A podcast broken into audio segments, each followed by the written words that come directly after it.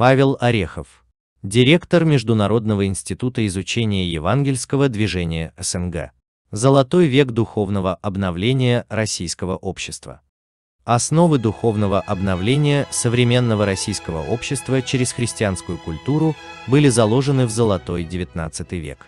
Именно тогда в столице Российской империи, Санкт-Петербурге, по согласию царя Александра I и одобрению Священным Синодом Православной Церкви, Российское библейское общество стало переводить священное писание на языки народов страны и печатать эти переводы. Базовое основание евангельской веры, Слово Божье, живое Евангелие, открыло в православном, крепостническом и позднее посткрепостническом обществе Российской империи XIX века вероподвижников, которые показали народам России пример преображающей силы Евангелия. Они полностью посвятили себя духовно-просветительской деятельности и оставили яркий след в развитии нашего общества. О царе-реформаторе Александре I за заслуги перед Россией, получившим эпитет «благословенный», ходят таинственные легенды, подтверждающие признание и любовь соотечественников. Одна из них состоит в том, что император не умер 1 декабря 1825 года, а стал старцем Федором Кузьмичем, дожившим до глубокой старости, несшим в Сибири милосердные и молитвенные подвиги и канонизированным православной церковью но имена некоторых реформаторов и подвижников XIX века оказались незаслуженно стертыми из коллективной памяти народов России, что привело к забвению значимых плодов их благородного и самоотверженного труда на благо Отечества. 14 апреля, 2 апреля по старому стилю 2021 года исполнилось 190 лет со дня рождения Василия Александровича Пашкова – российского духовного реформатора конца XIX века. Род Пашковых появился в России с приездом из Польши Григория Пашкевича для службы царю Ивану IV. Отец Александр Васильевич Пашков, участник Отечественной войны 1812 года, в том числе Бородинского сражения и заграничного похода. Блестящий российский военно-командующий, дослужился до звания генерал-майора. Его мать была дочерью полковника Петра Васильевича Киндякова, который командовал Петербургским драгунским полком. В 1849 году Василий Александрович Пашков закончил обучение в Пажеском корпусе, одном из самых привилегированных военно-учебных заведений в России, вторым учеником, с занесением его имени на мраморную доску. В 1848 году император Николай I произвел его в камер-пажи. В 1849 году выпущен корнетом в кавалергардский полк. В 1858 году был, согласно прошению, уволен от службы по домашним обстоятельствам с производством в полковнике. За годы службы получил ряд наград. Пашков владел 13 имениями в 9 уездах. Общая площадь имений составляла более 460 тысяч гектаров. Различное имущество Пашкова располагалось в следующих губерниях. Московской, Нижегородской, Тамбовской, Уфимской, Оренбургской, Симбирской и Курской. Обширные имения Пашкова, находящиеся в различных губерниях, были снабжены образцовым хозяйством. Пашков занимал пятое место среди помещиков России по количеству земельной собственности, а также владел медными рудниками. Современник писал, что он по своему состоянию был одним из богатейших людей.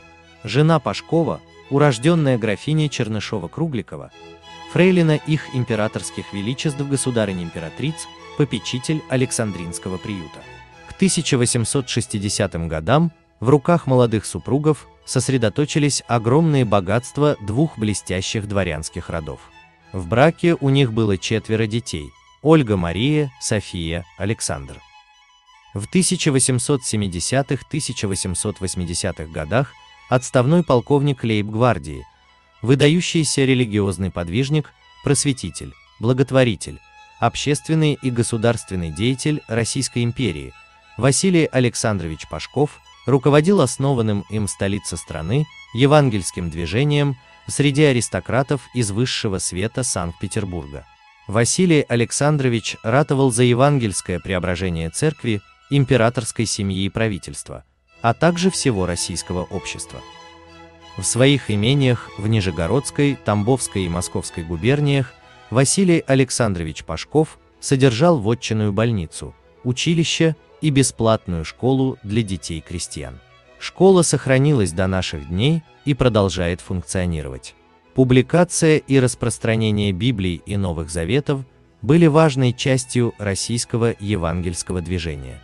В 1882 году на средства Пашкова была издана «Русская Библия» в каноническом составе синодального перевода Русского библейского общества. Один из современников считал, что благодаря Пашкову Евангелие проникло в село, на фабрику и в деревню. Благодаря ему русский мужик получил возможность знакомиться с проповедью Христа. В раздираемой сословными и классовыми противоречиями посткрепостнической России Василий Александрович мужественно показывал пример христианской добродетели и жертвенности, растрачивая свое огромное состояние на создание системы социальных лифтов, трудовых коммун, образование детей и молодежи, из простых крестьян и рабочих, материальную поддержку бедных семей, тем самым активно участвуя в формировании российской культуры благотворительности и стирании межсословных барьеров.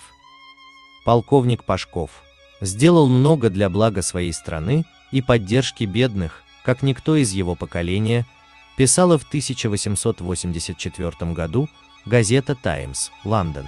Пашков имел доброе сердце и человеколюбивые наклонности, отмечал обер-прокурор Священного Синода Победоносцев.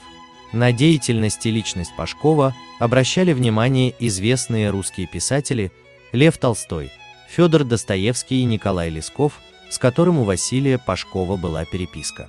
Духовно-просветительская деятельность полковника Пашкова, графов Корфа и Бобринского, влиятельных дворянок, Чертковой, Ливен – Гагариной и представителей других знатных фамилий явились причиной, по которой православная церковь стала задумываться о новых подходах в работе со своей паствой. Такое яркое, примирительное межклассовое служение было по достоинству отмечено как дворянством, так и простолюдинами и, очевидно, смогло на десятилетия отодвинуть революционную катастрофу в России. Будущий российский министр-реформатор Петр Столыпин позже скажет о такой практике – правильно и разумно поставленное образование народа никогда не приведет к анархии. Василий Александрович Пашков был первым русским дворянином столь высокого ранга, репрессированным за свои религиозные взгляды и убеждения, сущность которых выражалась в призыве жить по Евангелию и нести его преобразующую силу каждому жителю страны, сотрудничая в этом с другими христианскими церквами и конфессиями. Стоит заметить, что спустя 150 лет в России начали осуществляться мечты Пашкова и его духовных соратников. На проходившем в 2019 году шестом пленуме Христианского межконфессионального консультативного комитета председатель отдела внешних церковных связей Московского патриархата митрополит Волоколамский Иларион призвал христианские конфессии Российской Федерации к сотрудничеству в расширении влияния Евангелия на современное общество нашей страны. Но в те далекие времена российским императором Александром III полковнику Пашкову настрого запрещалось заниматься любой благотворительной, духовной и просветительской деятельностью на территории Российской империи, а вскоре он и вовсе был выдворен за пределы России без права на возвращение до конца своей жизни. Оставаясь в изгнании, Василий Александрович, патриот Отечества, продолжал всем сердцем любить Россию и ее народ и не дозволял себе злословить власть Российской империи. Одной из причин этому послужило то, что Пашков имел высший офицерский чин лейб-гвардии, российского элитарного офицерского сообщества, в котором решались многие вопросы политического устройства столицы, да и порой всего государства. Эталон офицерской чести образца XIX века не позволял в свою очередь полковнику лейб-гвардии Пашкову использовать свое положение в обществе для организации смут и мятежей. Барон, граф Модест Модестович Корф, гофмейстер русского императорского двора, являлся другом и ближайшим соратником Пашкова и разделил его участь в репрессиях и гонениях проявив высочайшее достоинство и мужество русского дворянина и христианина. Именно в период духовного служения Пашкова и Корфа и их соработников из аристократов и членов императорской семьи реформированных православных христиан до конца сформировался духовный феномен – российские евангельские христиане.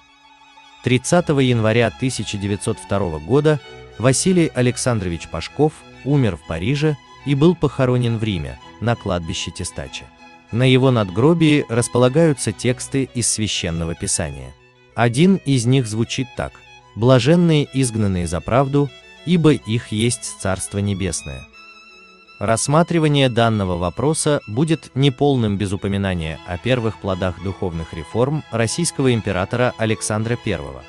Они стали появляться еще в начале XIX века в разных уголках России, в том числе, когда по личной просьбе самодержцев Забайкалья среди хоринских бурят совершали служение посланники Российского библейского общества, специалисты в языковедении, лингвистике, культуроведении и книгопечатании.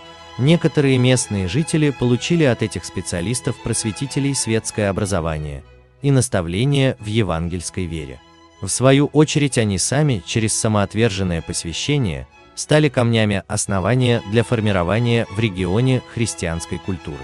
В 1833-1834 годах Бардо Галсанов проповедовал Евангелие своим одноплеменникам, хоринским бурятам. Во время одной из проповедей он был жестоко избит служителем местного религиозного культа. Находясь после избиения в предсмертном состоянии, Бардо Галсанов держался мужественно, не отрекся от Христа, несмотря на настойчивые требования окружающих. Приняв мученическую смерть за проповедь Евангелия, он стал христианским первомучеником на дальних рубежах Российской империи в Забайкалье. 28 февраля 2024 года христиане России будут отмечать 190-летие первомученического подвига Веры Бардо-Галсанова.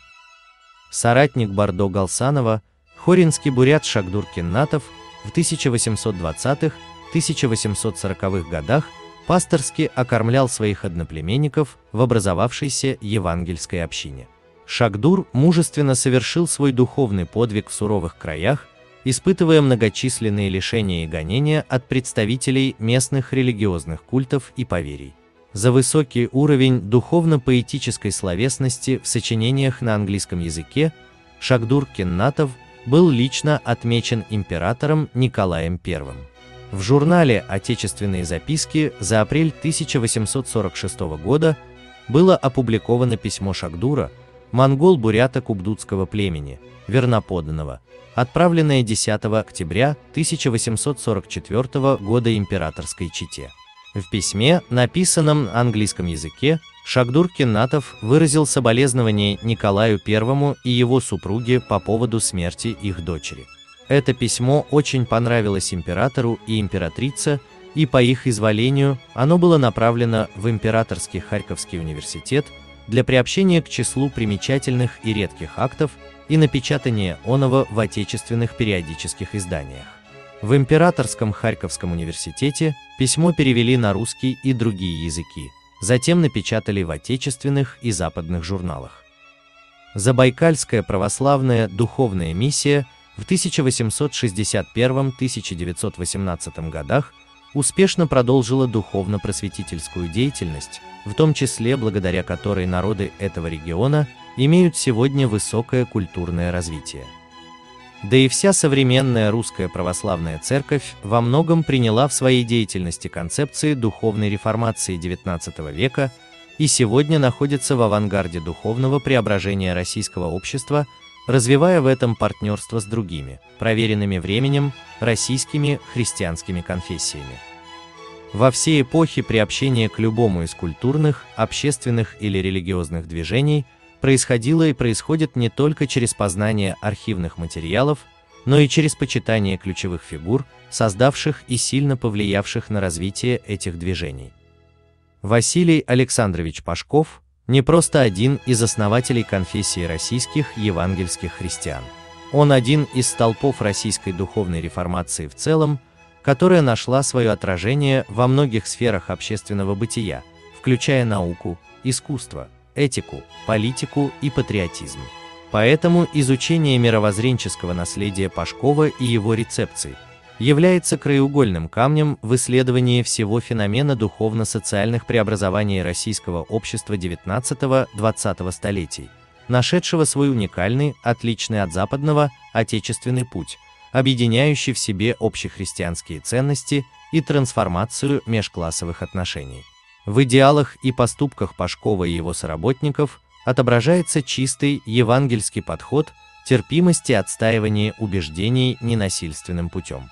Обнаруживается явное отличие от первоначальных доктрин европейской реформации, выразившихся в религиозных рознях.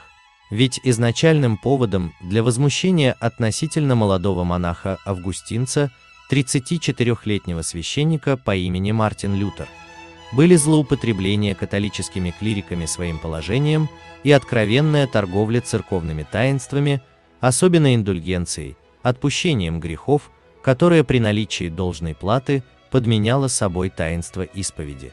А последующее использование феодалами уже узнаваемой личности Лютера и его богословской позиции положило начало расколу римско-католической церкви с выделением лютеранской церкви – и геополитическому преобразованию Европы с кровопролитными войнами и религиозными конфликтами. Да и сам Лютер соответствовал культурным традициям своего общества, выступая за жестокие репрессии в отношении инакомыслящих.